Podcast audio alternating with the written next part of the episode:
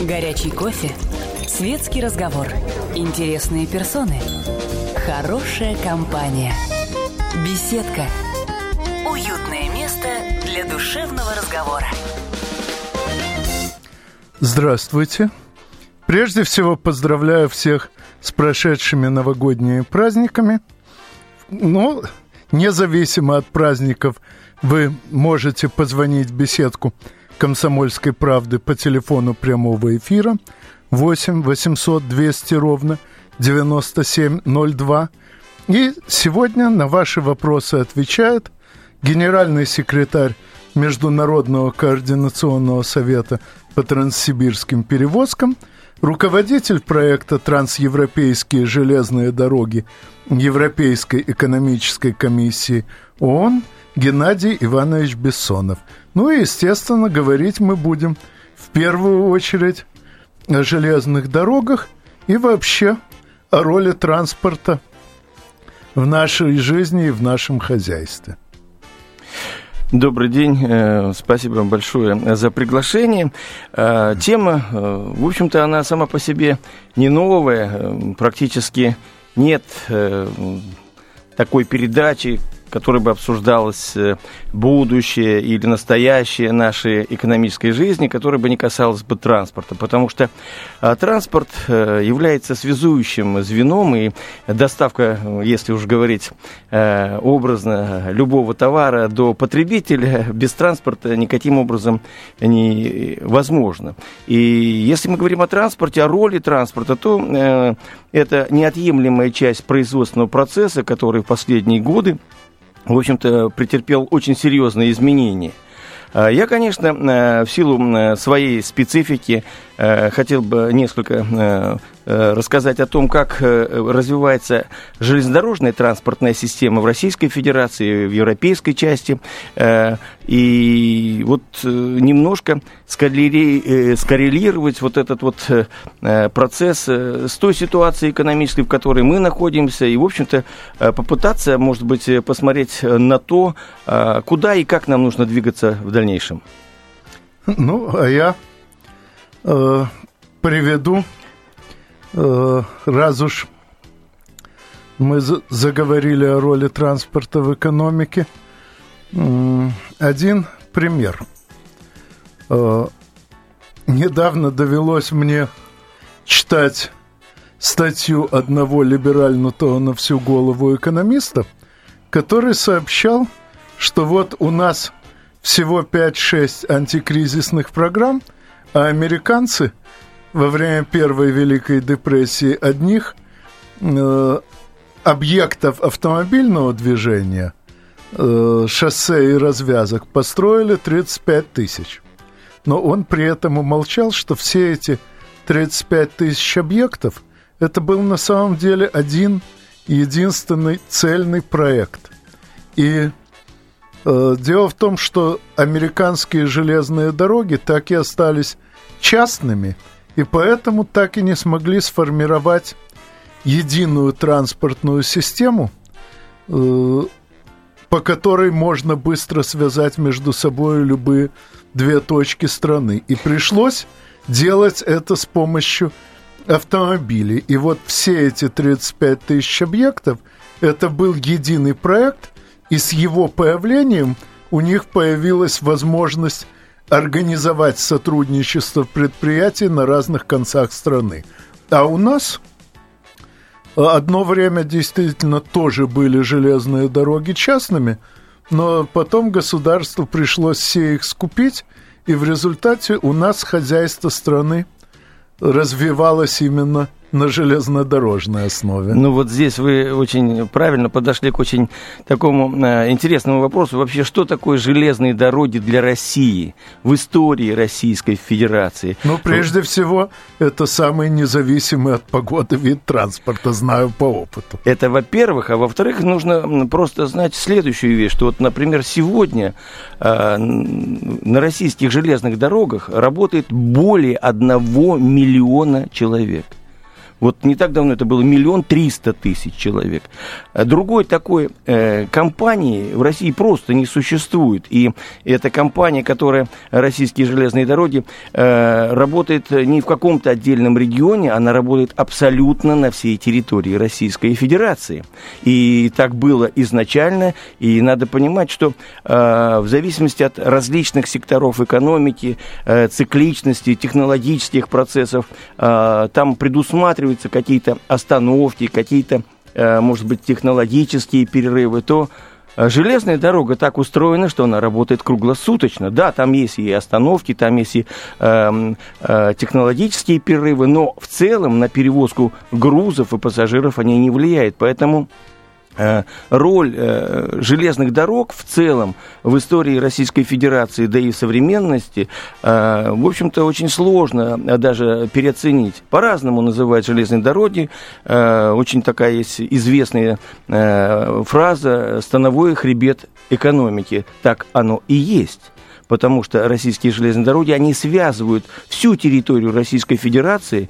И... Но, строго говоря, пока еще не всю.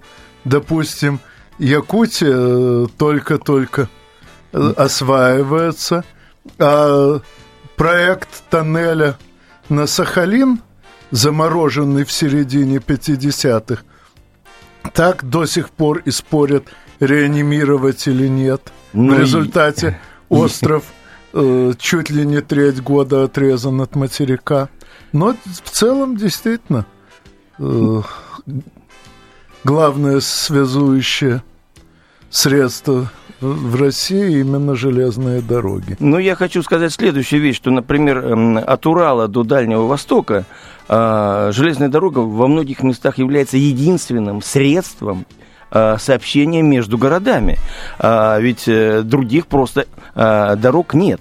А, и касаемо вопросов связи с Сахалином, я, может быть, забегая немножко вперед, хочу сказать, что на сегодняшний день мысль о том, чтобы связать Сахалин с материком, она не просто активно обсуждается, она сейчас прорабатывается. И есть э, даже более фантастические, э, будем говорить, проекты связать э, железную дорогу э, с Японией. Ну, об этом проекте мы поговорим, мы попозже. поговорим после очередного выпуска новостей. Не переключайтесь. Новости у нас, как обычно, интересные. Беседка Уютное место для душевного разговора. Историю пишут победители. Они же ее и фальсифицируют. Я Николай Сванидзе. Я расскажу вам, как все происходило на самом деле. Я выбрал самые яркие и важные исторические события года, а также вроде бы незаметные, но значимые факты, которые оказали влияние на ход истории. Один год из жизни России глазами ее жителей – Документальный сериал «Исторические хроники» с Николаем Сванидзе. Слушайте на радио «Комсомольская правда». Горячий кофе, светский разговор, интересные персоны, хорошая компания, беседка, уютное место для душевного разговора. Позвонить в беседку вы можете по телефону прямого эфира – 8 800 200 ровно 9702. И на ваши вопросы сегодня отвечает генеральный секретарь Международного координационного совета по транссибирским перевозкам Геннадий Иванович Бессонов. Э, мы э, перед новостями начали говорить о возможности состыковки э, российских железных дорог с японскими – я, честно говоря, не очень себе представляю, как это можно, учитывая, что самый длинный из проливов, которые приходится преодолевать при этом, имеет длину более 40 километров. Но, надеюсь, наш гость что-то об этом знает. Ну, я кое-что, конечно, об этом могу сказать. Буквально не так давно, полгода тому назад, э, я был в Японии на одном из э, международных мероприятий, и мы эту проблему, ну, в качестве как э, пробной такой попробовали пообсуждать с японцами. Вот вы сказали о проливе в 40 километров. Вот, так японцы, например, не считают это большой технической проблемой э, строительства э, тоннеля под проливом э, на такое расстояние. Вопрос во многом э, сегодня зависит не столько э, в технической проблеме возможности связать эти две железнодорожных линии. Ну, во многом он сегодня больше зависит от э, воли и политической ситуации в российско-японских и отношениях. Не только. Должен э, сказать, что если действительно строить тоннель, то по этому тоннелю пройдет не только железная дорога. Япония один из крупнейших потребителей нефти и газа, и заменить танкерные поставки на трубопроводные, я думаю, в их же интересах. А если тоннель разложить э, сразу между тремя видами клиентуры, то есть между теми, кто нуждается в железных дорогах, кто нуждается в газе и в нефти, это сразу же резко повышает рентабельность всей системы. Но это не только экономические выгоды, во многом это может способствовать э, урегулированию определенных политических э, противоречий, которые сегодня есть между Россией и Японией. Но э, это проект, может быть, будущего. Я бы, наверное, в большей степени сейчас хотел поговорить о том, все-таки как будет развиваться Трансип и как будет развиваться БАМ, потому что это основная тема которую хотелось бы сегодня обсудить. И вы знаете, что на протяжении очень многих лет э, споры относительно э, инвестирования средств в развитие инфраструктуры э, двигались от одного полюса к другому. Я вот э, 10 лет тому назад пришел в Координационный совет по транссибирским перевозкам, э, принимаю участие во всех практически транспортных конференциях, э, круглых столах, и буквально – лет семь только э, я слышал одну простую вещь от очень таких важных экономистов, э, людей, которые в правительстве находятся, о том, что э, инвестирование в инфраструктуру железнодорожную – это, в общем-то, один из э, элементов э, раскручивания инфляции, девальвации и так далее, и но, так далее. Э, не в обиду вам будет сказано, но вы совершенно зря называете экономистами тех, кто работает в правительстве. Еще э, примерно лет 15 назад из российского правительства выдавили всех, кто заслуживает звания экономистов, и сейчас в экономический блок правительства впускают исключительно тех, кто совершенно ничего не понимает в экономике – а верует только в догматы, преподаваемые в высшей школе ликвидации экономики. Но это так, к слову. Не хочу быть адвокатом э, РЖД, но тем не менее хочу сказать, что это э, компания первая в Российской Федерации э, подготовила и представила единый план развития железных дорог на определенное время. То есть была э, сначала разработана концепция развития железных дорог до 30 года, потом она актуализировалась до 2020 года, и претерпевая мощнейшие э, противодействия, может быть, э, со стороны определенных экономических э, кругов, тем не менее, все-таки смогла быть утвержденной правительством, обрела какие-то реальные рамки. Вот я уже говорил о том, что в течение первых семи лет я только слышал, что развитие инфраструктуры, вернее, инвестирование в инфраструктуру, это придет к инфляции. Только год, может быть, полтора тому назад немножко тон изменился, и в конечном итоге вот э, э, в прошлом году вернее, в позапрошлом году мы э, уже начали получать положительные сигналы от правительства, что все-таки нужно инвестировать э, в развитие э, железных дорог. Ну, а я могу сказать, что к развитию инфляции э, в наших условиях ведет прежде всего э, любая попытка изъять деньги из реальной экономики. Хотя по тем учебникам, которые рекламирует Высшая школа экономики, чем больше денег в экономике, тем выше цены, но дело в том, что эта школа вообще не рассматривает вопросы производства и считает, что деньги в экономику идут только для того, чтобы покупать конечную продукцию, а не для того, чтобы ее создавать. На самом же деле э, инвестиции это как раз и есть в первую очередь создание возможности производства, а значит э, большего числа товаров и услуг, и, соответственно, снижение цен на них. Но для того, чтобы это понимать, надо понимать, что стране нужно в первую очередь производство, а не э, биржевые игры. Ну, вот здесь я как раз э, хочу вернуться к тому, с чего вы там э, в начале начинали, относительно вот того, как в период кризиса американцы начали развивать свои автомобильные дороги. Даже э, несмотря на создавшуюся вот экономическую ситуацию в настоящее время, э, абсолютно ясно, э, что э, строительство, вернее, инвестирование средств и строительство э, железнодорожной инфраструктуры дает работу 18 отраслям российской экономики. Это и строительная индустрия, это и э, э, станкостроение, это э, и энергетика, это и э, э металл. И, в общем-то, понимаете, э, есть такое хорошее слово э, э, драйвер.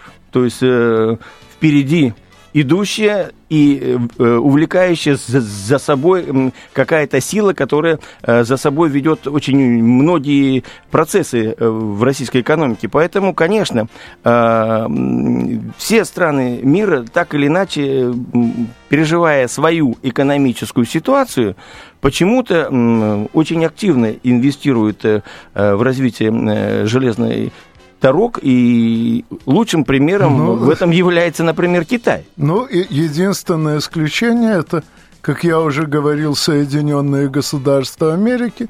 У них исторически так сложилось, что они инвестируют в автомобильные дороги, а не в железные. Но это действительно, по сути, единственное исключение. А вот, скажем, Япония в свое время прославилась созданием сперва сети обычных железных дорог, потом сети выделенных линий сверхскоростного сообщения. Сейчас Франция прославлена созданием поверх, так сказать, очень развитой обычной сети, еще и сверхскоростной, причем, что забавно, это делается в интересах в первую очередь не пассажирского движения, а грузового, поскольку вывнося пассажирское движение скоростное на отдельные линии, мы получаем возможность плотнее загрузить основные линии товарным движением. Не надо делать между товарными поездами большие окна для пропуска пассажирских. Но здесь еще очень важно отметить следующую вещь, что э, в целом железнодорожный транспорт в мире за последние 10-15 лет пережил э, период своего полного ренессанса. Почему? Потому что ну, э, нужно исходить из того, что емкость автомобильной инфраструктуры, например, в Европе практически э, использована на 100%.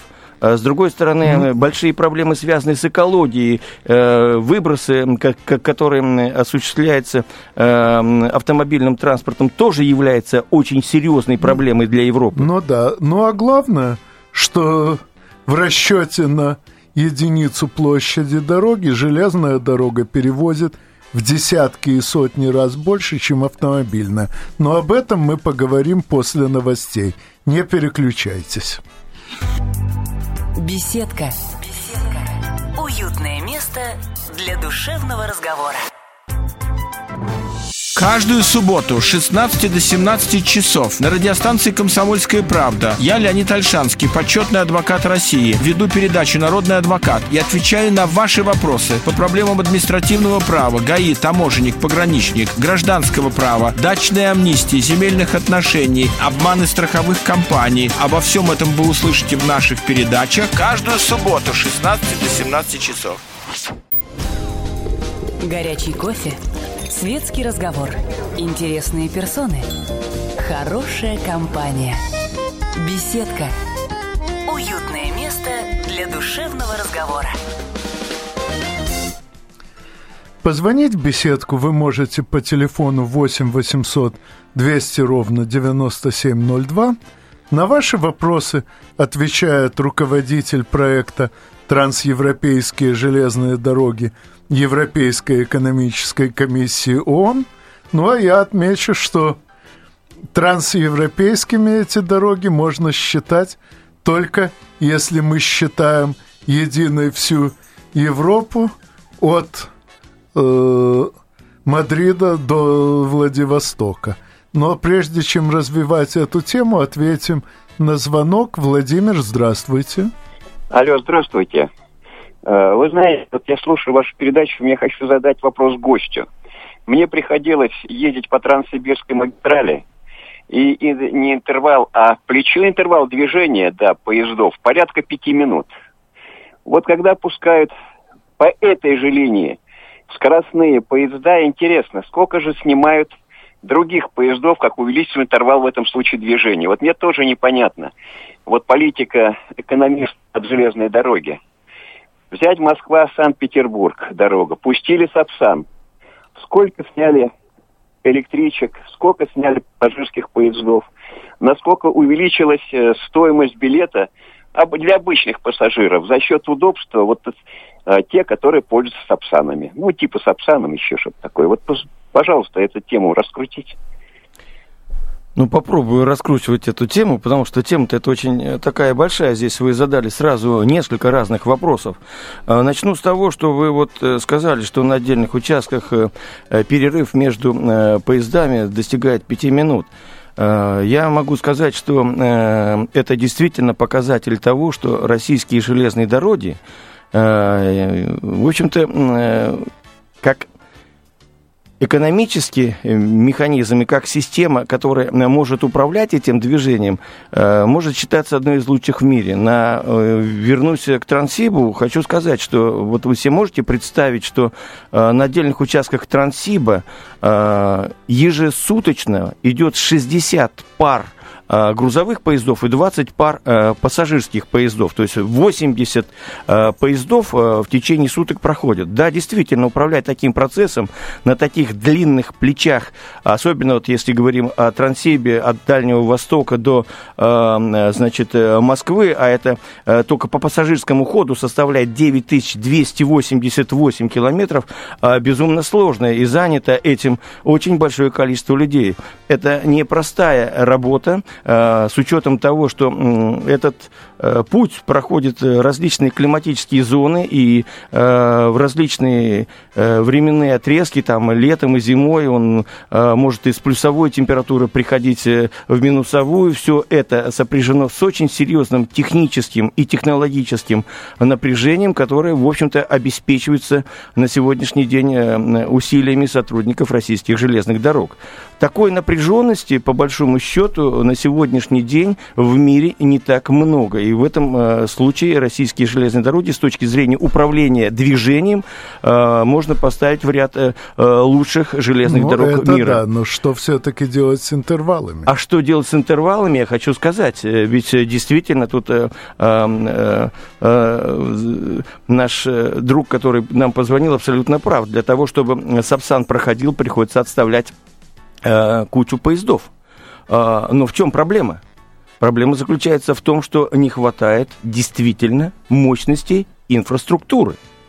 И это тот самый главный вопрос, чего мы сегодня говорили, что э, мы подошли сегодня к такому рубежу, когда э, российские железные дороги э, своей мощностью перевозочной э, подошли вплотную к пределу э, использования своей инфраструктуры. На отдельных участках Транссиба на сегодняшний день коэффициент подошел к единице, то есть э, уже невозможно туда даже ставить поезда. О чем это говорит? Это говорит о том, что нужно э, как можно быстрее строить. Мы как минимум минимум опоздали уже лет на 10 э, в том, что э, не инвестировали серьезные средства в развитие инфраструктуры, и как результат э, э, на сегодняшний день э, к 2020 году, если не предпринять резких э, движений и э, исполнения тех планов, которые заложены в э, концепции развития железных дорог, э, мы не сможем, может быть, даже и обеспечивать э, интересы экономики Российской Федерации. Поэтому э, здесь я э, единственное, что могу сказать, я, я готов, я, я соглашаюсь с тем, что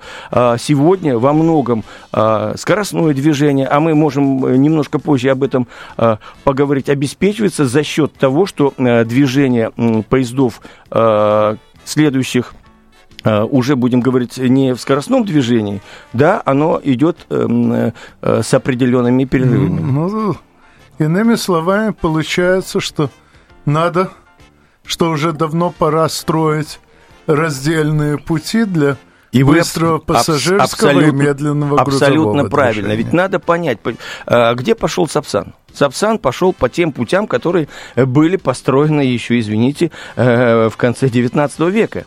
Для того, чтобы обеспечить ту скорость, которая Даже есть... не в конце.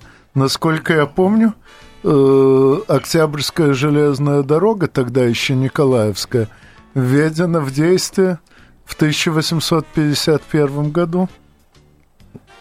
Да, все а, а, абсолютно верно. Поэтому сегодня а, скоростное движение обеспечивается на старой инфраструктуре благодаря, в общем-то, очень серьезным усилиям железнодорожников, которые каким-то образом пытаются сочетать интересы как и тех людей, которые ездят на Сапсане, и тех людей, которые ездят на пригородных ну, а я дополню рассказом из жизни первых двух народных комиссаров путей сообщения России.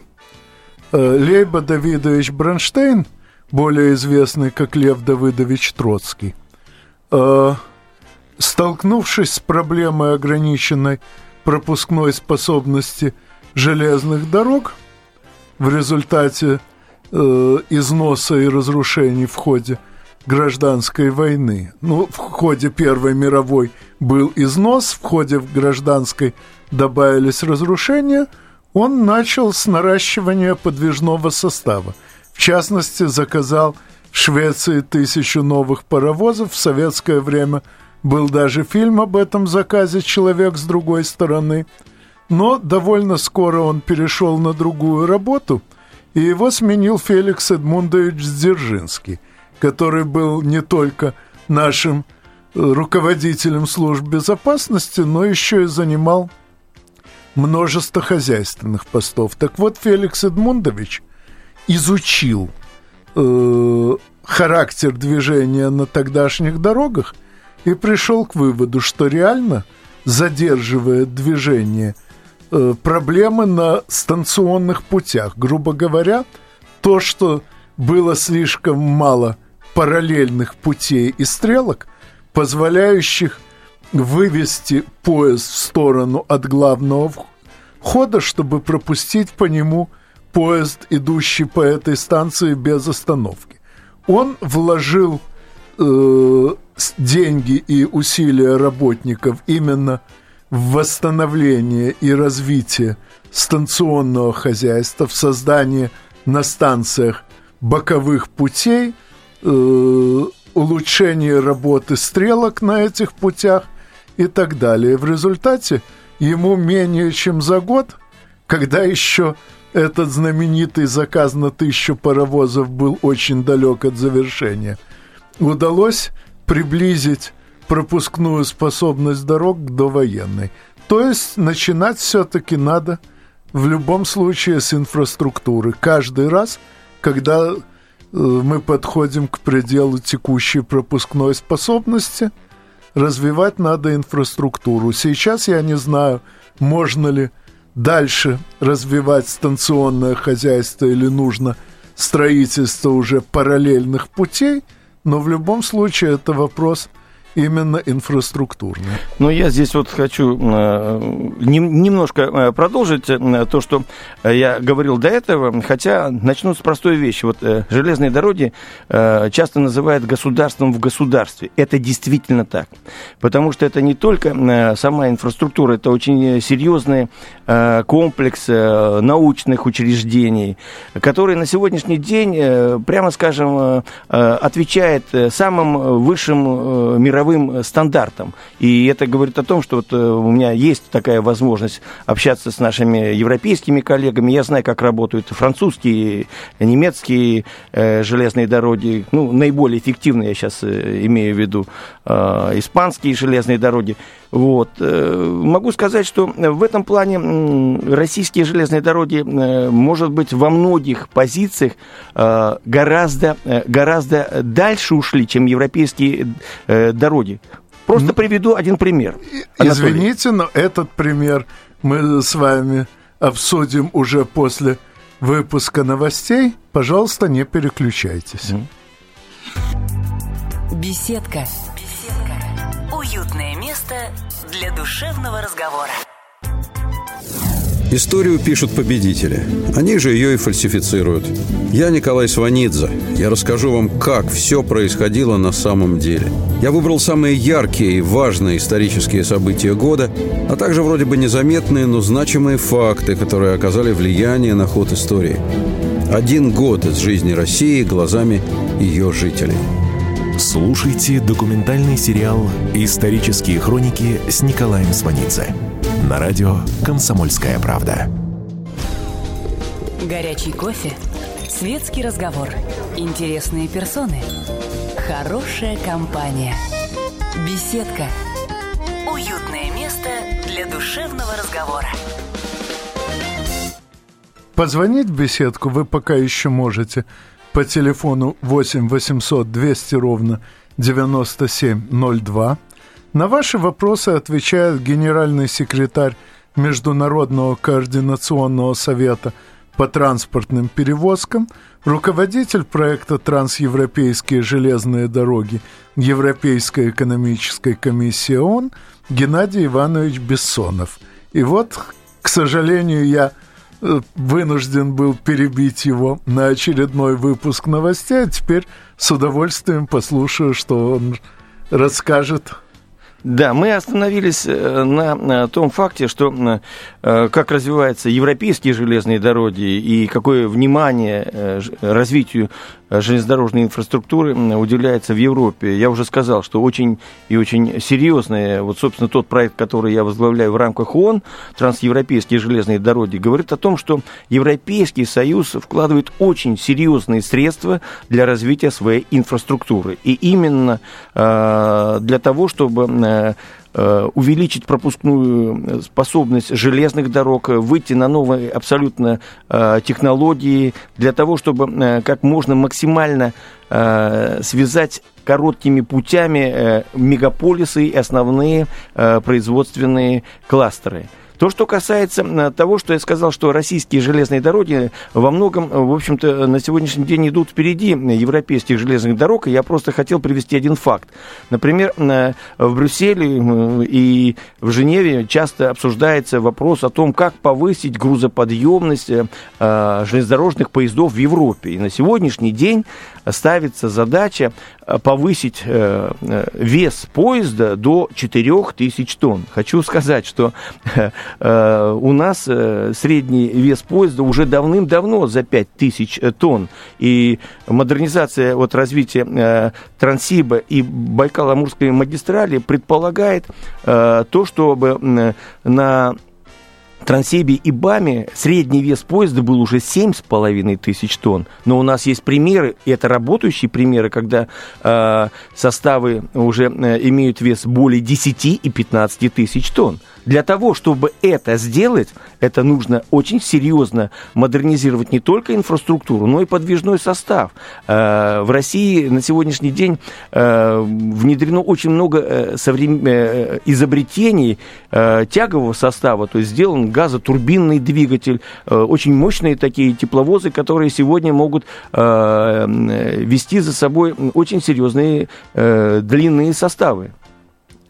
Ну, я добавлю, что для организации таких вот сверхтяжелых поездов нужно еще очень хорошо наладить работу с грузоотправителями и грузополучателями, чтобы собрать такую массу груза, следующую единовременно в одном направлении, чтобы вовремя на промежуточных станциях э, изымать из состава часть грузов и так далее, и так далее. Но здесь я вот как раз могу пояснить эм, этот вопрос.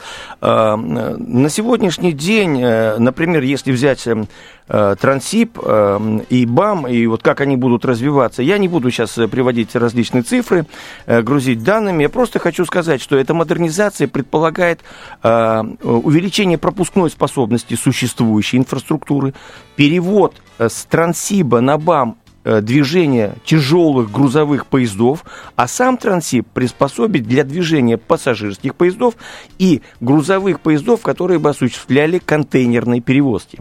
Вот э, рынок контейнерных перевозок э, за последние годы очень серьезно у нас колебался. И э, много говорят о транзитном э, потенциале России. Это действительно Богом данная э, данность, которую мы э, еще не в полной мере используем. Но вот как раз-таки в рамках Координационного совета мы работаем над тем, чтобы как можно больше привлечь грузов, которые следуют транзитом через Российскую Федерацию.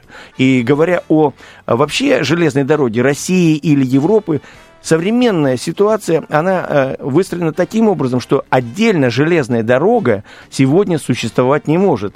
Если в начале, когда делали железные дороги, разную ширину колеи э, делали только лишь для того, чтобы э, инфраструктура железнодорожная не соприкасалась друг с другом, чтобы бронепоезд случайно или войска не прошли по этому поезду, то сегодня современное железнодорожное хозяйство мировое, оно очень сильно интегрировано одно в другое, и э, развитие э, э, железнодорожной инфраструктуры, конечно, идет по единым правилам э, за счет гармонизации законодательства, технических, технологических регламентов. И это, э, в общем-то, очень э, такая серьезная площадка международной кооперации. Хочу сказать, что э, во все времена э, политической стабильности и нестабильности э, железная дорога ни на одну минуту не останавливала свою работу. И грузы шли, потому что люди всегда должны были получать хлеб, э, воду, продукты питания, и, и без этого э, жизнь, в общем-то, любого общества невозможна. Но возвращаясь все-таки э, к э, реконструкции Трансиба и БАМа, хочу сказать следующую вещь, что э, вот те меры, которые сегодня заложены э, э, вот в концепции развития БАМа и Трансиба, они, конечно, решают проблему на ближайшие 10-15 лет, но не решает ее кардинально. И вот э, товарищ, который задавал вопрос вот относительно там э, того, что э, для скоростных поездов ущемляются э, интересы э, других грузовых поездов э, или пригородных электричек. Хочу сказать, что при пригородным электричкам это имеет малое значение, но вот относительно грузовых, то да. И здесь нужно исходить из того, что нам, конечно, в будущем нужно иметь новую инфраструктуру, которая бы уже была построена на новых технологических условиях ну, с новыми задачами. Кстати, по этому поводу сейчас усиленно пиарят э, новые виды дорог, например, струнные дороги, то есть э, тросовые линии. Я сам с большим интересом изучал проект столбовой дороги, то есть когда дорога состоит из отдельных опор с э, колесами и моторами, а по ним идут полозья, приваренные к днищу отдельных вагонов – но, насколько я разбираюсь э, в инженерном деле, все эти конструкции, э, по крайней мере, в ближайшие несколько десятилетий, не смогут обеспечить ни скорость, ни грузоподъемность, сопоставимую с классической железной дорогой. Вы абсолютно правы, потому что э, я знаком э, с этими технологиями, с этими проектами. Э, они могут использоваться на каких-то отдельных участках, но никак э, не на протяженных линиях. Вопрос сегодня в том, что вот помимо существующей э, инфраструктуры, э, развитие э, железнодорожной инфраструктуры в мире идет сейчас на скоростное движение. И надо сказать, что наша страна в этом отношении во многом отстает еще от наших коллег и соседей, будь ли то в Азии или будь то в Европе. Конечно, будущее за скоростными поездами, и это должны быть отдельно выделенные линии, которые по э, идее должны не, не просто ограничиваться железнодорожными перевозками, а сопряжены с автомобильными перевозками. То, то есть строительство инфраструктуры железнодорожной должно идти одновременно с строительством автомобильной э, э, линии. Э, есть на этот счет масса э, проектов. Видимо, сегодня мы не сможем все это дело обсудить, но э, строительство высокоскоростного движения на сегодняшний день крайняя необходимость э, для Российской Федерации. Ну, а я в заключение нашей беседы напомню так называемые транспортные теоремы стратегии. По ним, если связи между регионами развиваются медленнее регионов, страна просто разваливается. И спасибо вам за то, что сшиваете нашу страну. А с вами, как всегда, услышимся через неделю в беседке радиостанции «Комсомольская правда». До свидания. Кто владеет информацией, тот владеет миром. Будьте в курсе событий, находясь вне дома или офиса. Установите на свой смартфон приложение «Радио Комсомольская правда». Слушайте в любой точке мира. Новости, интервью, комментарии – Доступны версии для iOS и Android. Радио «Комсомольская правда». В вашем мобильном.